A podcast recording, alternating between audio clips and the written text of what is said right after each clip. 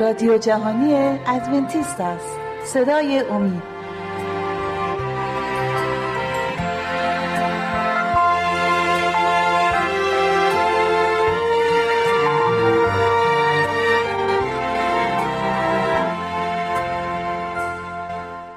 اگه یادتون باشه در برنامه گذشته داستان حضرت ابراهیم رو براتون تعریف می‌کردم. اما به دلیل پایان گرفتن برنامهمون داستان نیمه کاره موند.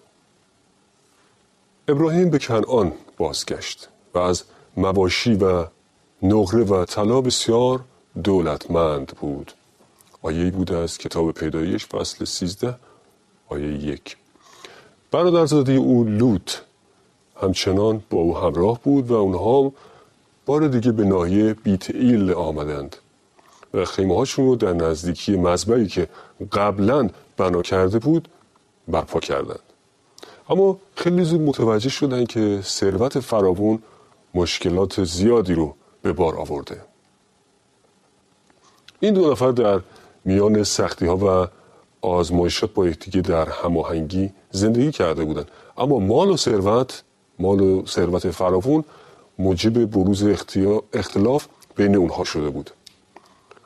چراگاه برای رمه ها و گله های هر دوی اونها کافی نبود. جنگ بین شبانان و چوپانان ابراهیم با چوپانان لوط موجب شد تا این دو نفر در مقابل یکدیگه قرار بگیرند.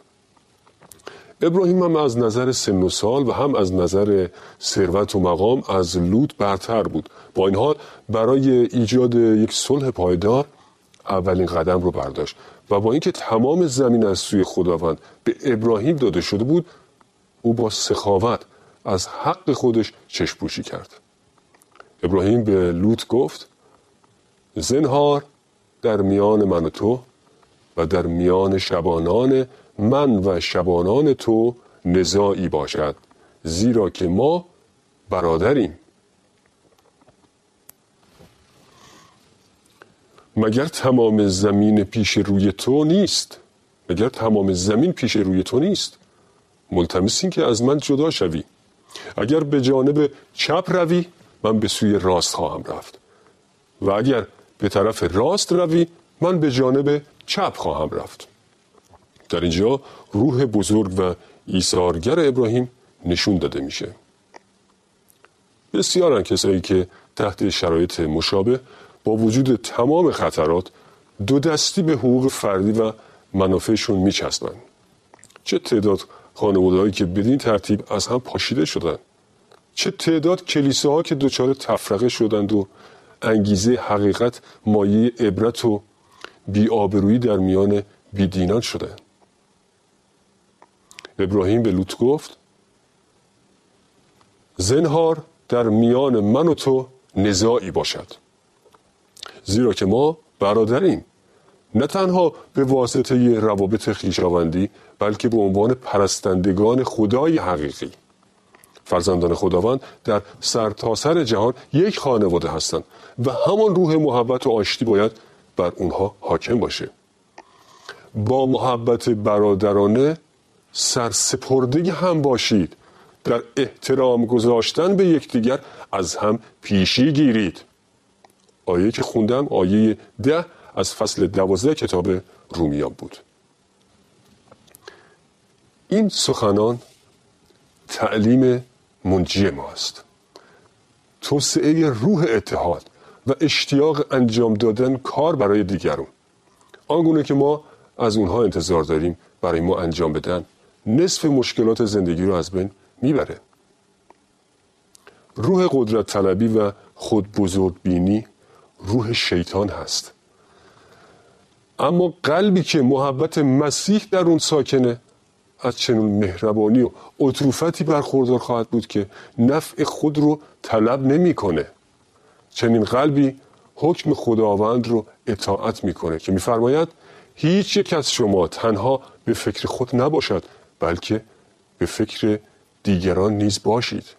به دیگران نیز بیندیشید. ادب حکم می‌کرد که او فرصت انتخاب رو به ابراهیم واگذار کنه. یعنی لوط فرصت انتخاب رو به ابراهیم بده. اما او با خودخواهی سعی کرد تا همه امتیازات رو برای خودش نگه داره. لوط نگاهی به اطراف انداخت و تمامی وادی اردن رو از نظر گذروند که همش مانند باغ خداوند و زمین مصر به طرف سوغر سیراب بود. وادی اردن حاصل خیزترین ناحیه در تمام فلسطین و یادآور بهشت از دست رفته بود. در زیبایی حاصل خیزی همتراز دشت های حاصل خیز ناحیه کنار رود نیل بود. همچنین در اون ناحیه شهرهای ثروتمند و زیبا وجود داشت که مرکز داد و ستدهای سودآور بود. لوط در خواب و خیال کسب مال و ثروت آنچنان مبهوت شده بود که شرارتهای روحانی و معنوی رو که ممکن بود در اونجا با اون مواجه بشه نادیده گرفت. مردمان اون ناحیه بسیار شریر و به خداوند خطاکار بودند. اما این امر از این امر بی اطلاع بود. و اگر هم اطلاع داشت اون رو جدی نگرفت. بنابراین تمام وادی اردن رو برای خودش اختیار کرد و خیمه خود رو تا صدوم نقل کرد. لوط تا چند از نتایج وحشتناک این انتخاب خودخواهانه کم اطلاع بود. بعد از بعد از جدا شدن از لوط بار دیگه ابراهیم وعده تمامی سرزمین رو از خداوند دریافت کرد. بله فاصله بعد از این او در ناحیه هبرون ساکن شد و خیمه خودش رو در بلوچستان ممری برپا کرد و در اونجا مذبحی برای یهوه بنا کرد. و ابراهیم در فضای آزاد دشت های مرتفع ناحیه هبرون و در کنار باغهای زیتون و تاکستانهای انگور و مراتع وسیع و سرسبز ساکن شد و به زندگی ساده و بی پیرایه خودش قناعت کرد و تجمل خطرناک در رئیس صدوم رو برای لوط باقی گذاشت. ابراهیم به عنوان یک رئیس مقتدر و حکیم و رهبری قدرتمند مورد احترام اقوام مجاور بود.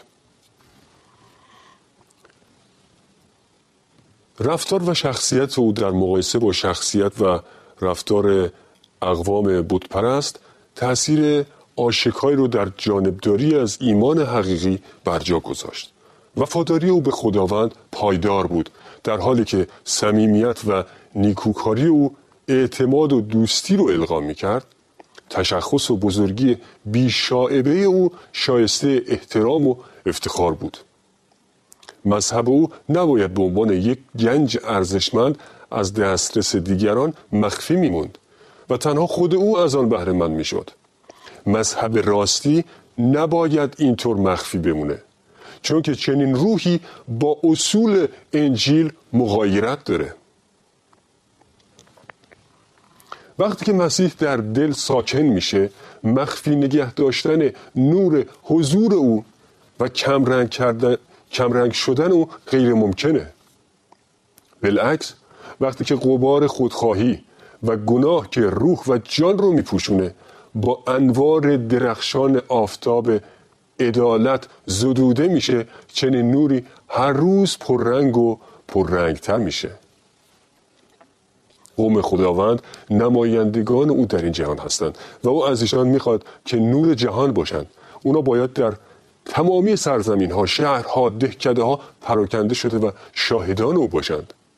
فرزندان خداوند کانال هایی هستند که او از طریق اونها شناخت اراده و معجزات فیض خودش رو در دسترس افراد بی ایمان قرار میده.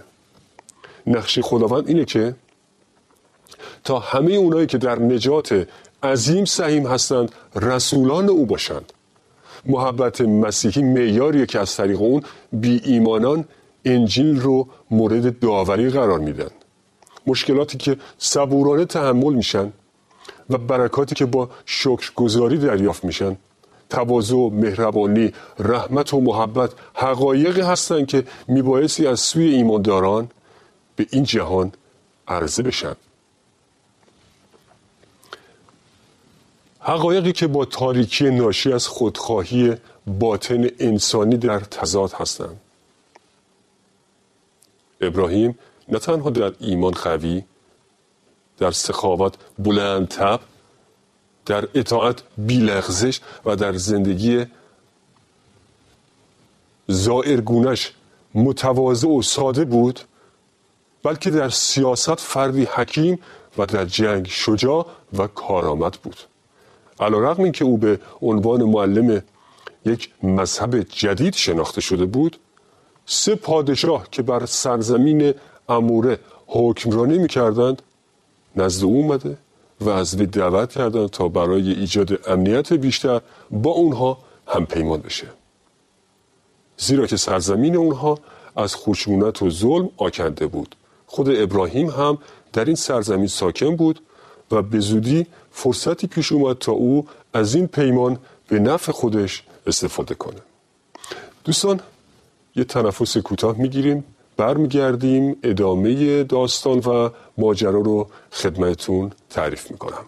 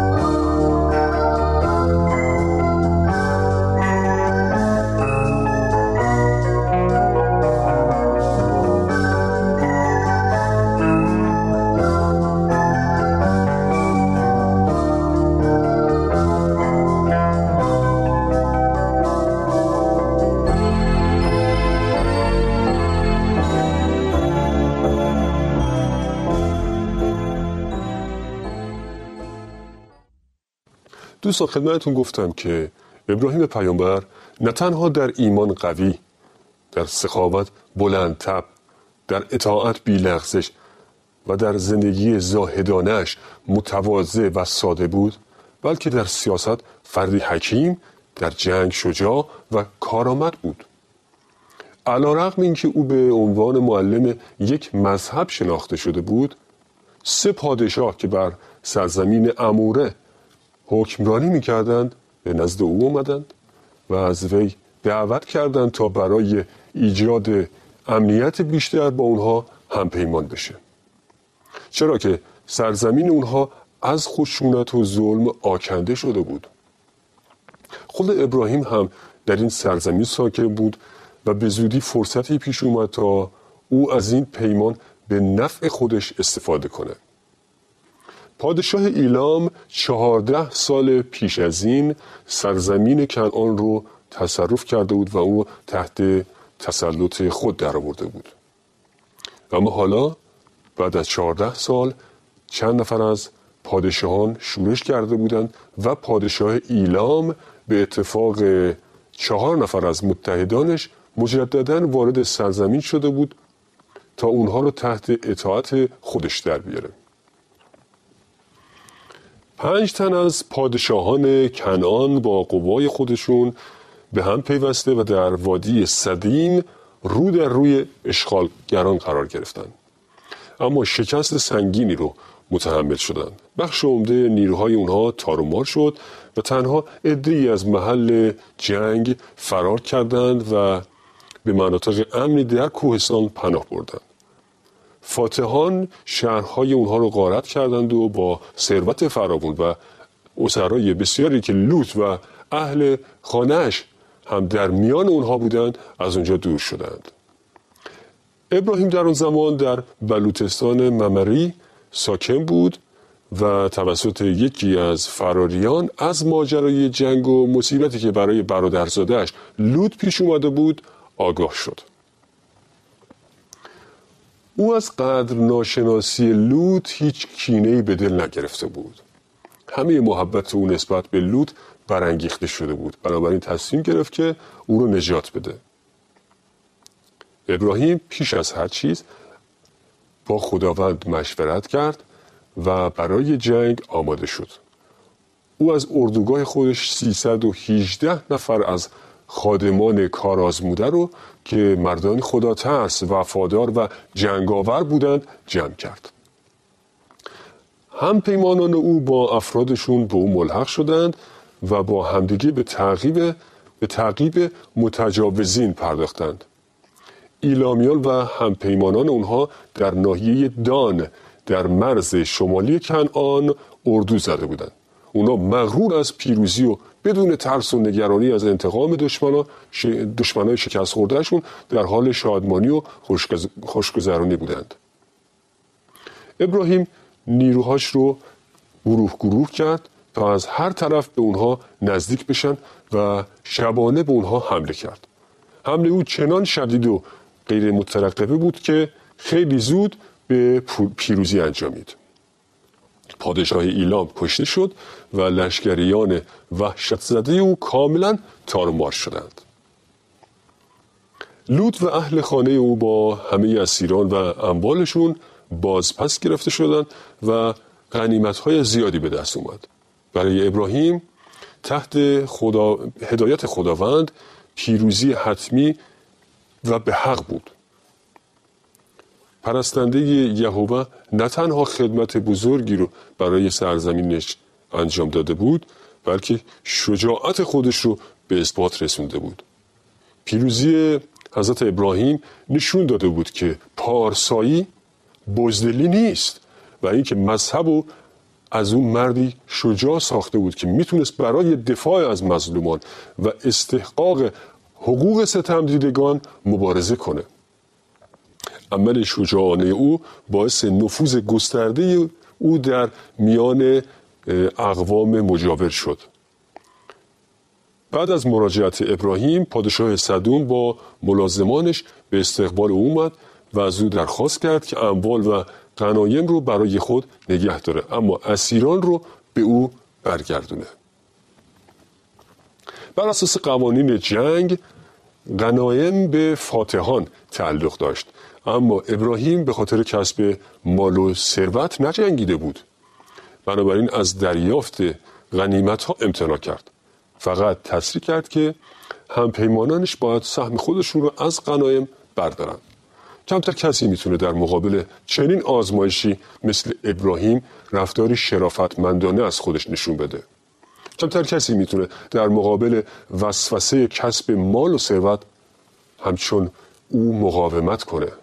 رفتار ابراهیم توبیخی برای روح منفعت طلبی و پول دوستی او به مطالبات عدالت و بشریت احترام میگذاشت. رفتار ابراهیم تصویری روشن از کلام وحی هست که میفرماید همسایه خیش را مثل خیشتن محبت نما. او به پادشاه صدوم گفت دست خود را به یهوه خدای تعالی مالک آسمان و زمین برافراشتم که از اموال تو رشته یا دوال نعلینی بر نگیرم مبادا گوی من ابرام را دولتمند ساختم. آیاتی که قرار کردم از سفر پیدایش فصل چهارده آیه های 22 و 23 بود. ابراهیم بهانه به دست اونها نداد تا فکر کنند که او به خاطر کسب اموال و قنیمت ها جنگیده و یا دولتمندی دولتمندی او رو به قنایم و اموالشون نسبت بدن. خداوند به ابراهیم وعده داده بود که او رو برکت میده و جلال و عظمت باید به او نسبت داده می‌شد. شخص دیگری که به استقبال ابراهیم اومد ملکی صدق ملک سالیم بود که برای افراد او نان و شراب آورده بود. او در مقابل کاهن خدای تعالی ابراهیم رو مبارک خوند و خدا رو به خاطر پیروزی عظیمی که نصیب خادم او شده بود شکر گذاری کرد. و ابراهیم او رو از هر چیز ده یک داد. ابراهیم با شادی و شادمانی به خیمه ها و گله هاش بازگشت اما ذهن او با افکار وحشتناکی آشفته شده بود. او مردی صلح طلب بود و تا آنجا که ممکن بود از جنگ و درگیری اجتناب کرده بود. اما اینک با وحشت صحنه های کشتار و خونریزی رو که دیده بود به خاطر می آورد اقوامی که او نیروهاشون رو شکست داده بود بدون شک بار دیگه به کنعان حمله می کردند و از او انتقام می گرفتند. او درگیر شدن در مجادلات قومی زندگی آرام و بیدقدقه او هم از هم پاشیده می شد. از این گذشته او هنوز مالکیت سرزمین کنعان رو به دست نیاورده بود و همچنین وارثی نداشت تا وعده خداوند در مورد او تحقق پیدا بکنه در رویای شبانه ندای خداوند بار دیگه شنیده شد که به او می گفت ای ابرام نترس من سپر تو هستم و اجر بسیار عظیم تو. اما ذهن او با این نگرانی که اکنون دیگه نمی‌تونست همچون گذشته با ایمانی بیچون و چرا به وعده خداوند اطمینان کنه بسیار پریشان بود. او دعا کرد تا خداوند علائم آشکاری رو درباره تحقق وعدهش به او نشون بده. در حالی که عطای یک پسر از ابراهیم دریغ شده بود او چطور می‌تونست به وعده خداوند اعتماد کنه؟ ابراهیم گفت ای خداوند ای خداوند یهوه مرا چه خواهی داد؟ من بی اولاد می‌روم اینک مرا نسلی ندادی و خانزادم وارث من است. ابراهیم قصد داشت تا خادم وفادارش ایلازر رو به پسرخوندگی قبول بکنه تا وارث او بشه. اما به او اطمینان داده شد که فرزندی از نسل او وارث وی خواهد شد.